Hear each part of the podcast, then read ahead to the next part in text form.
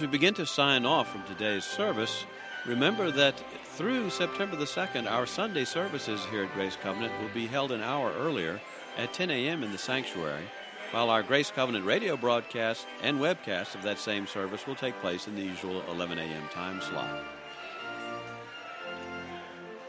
For the past hour, you have been listening to the worship service at Grace Covenant Presbyterian Church in Richmond, Virginia.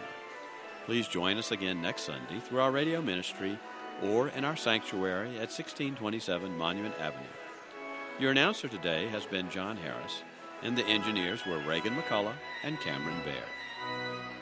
This service streams live and can be accessed through the Grace Covenant worldwide website, which is grace-covenant.org.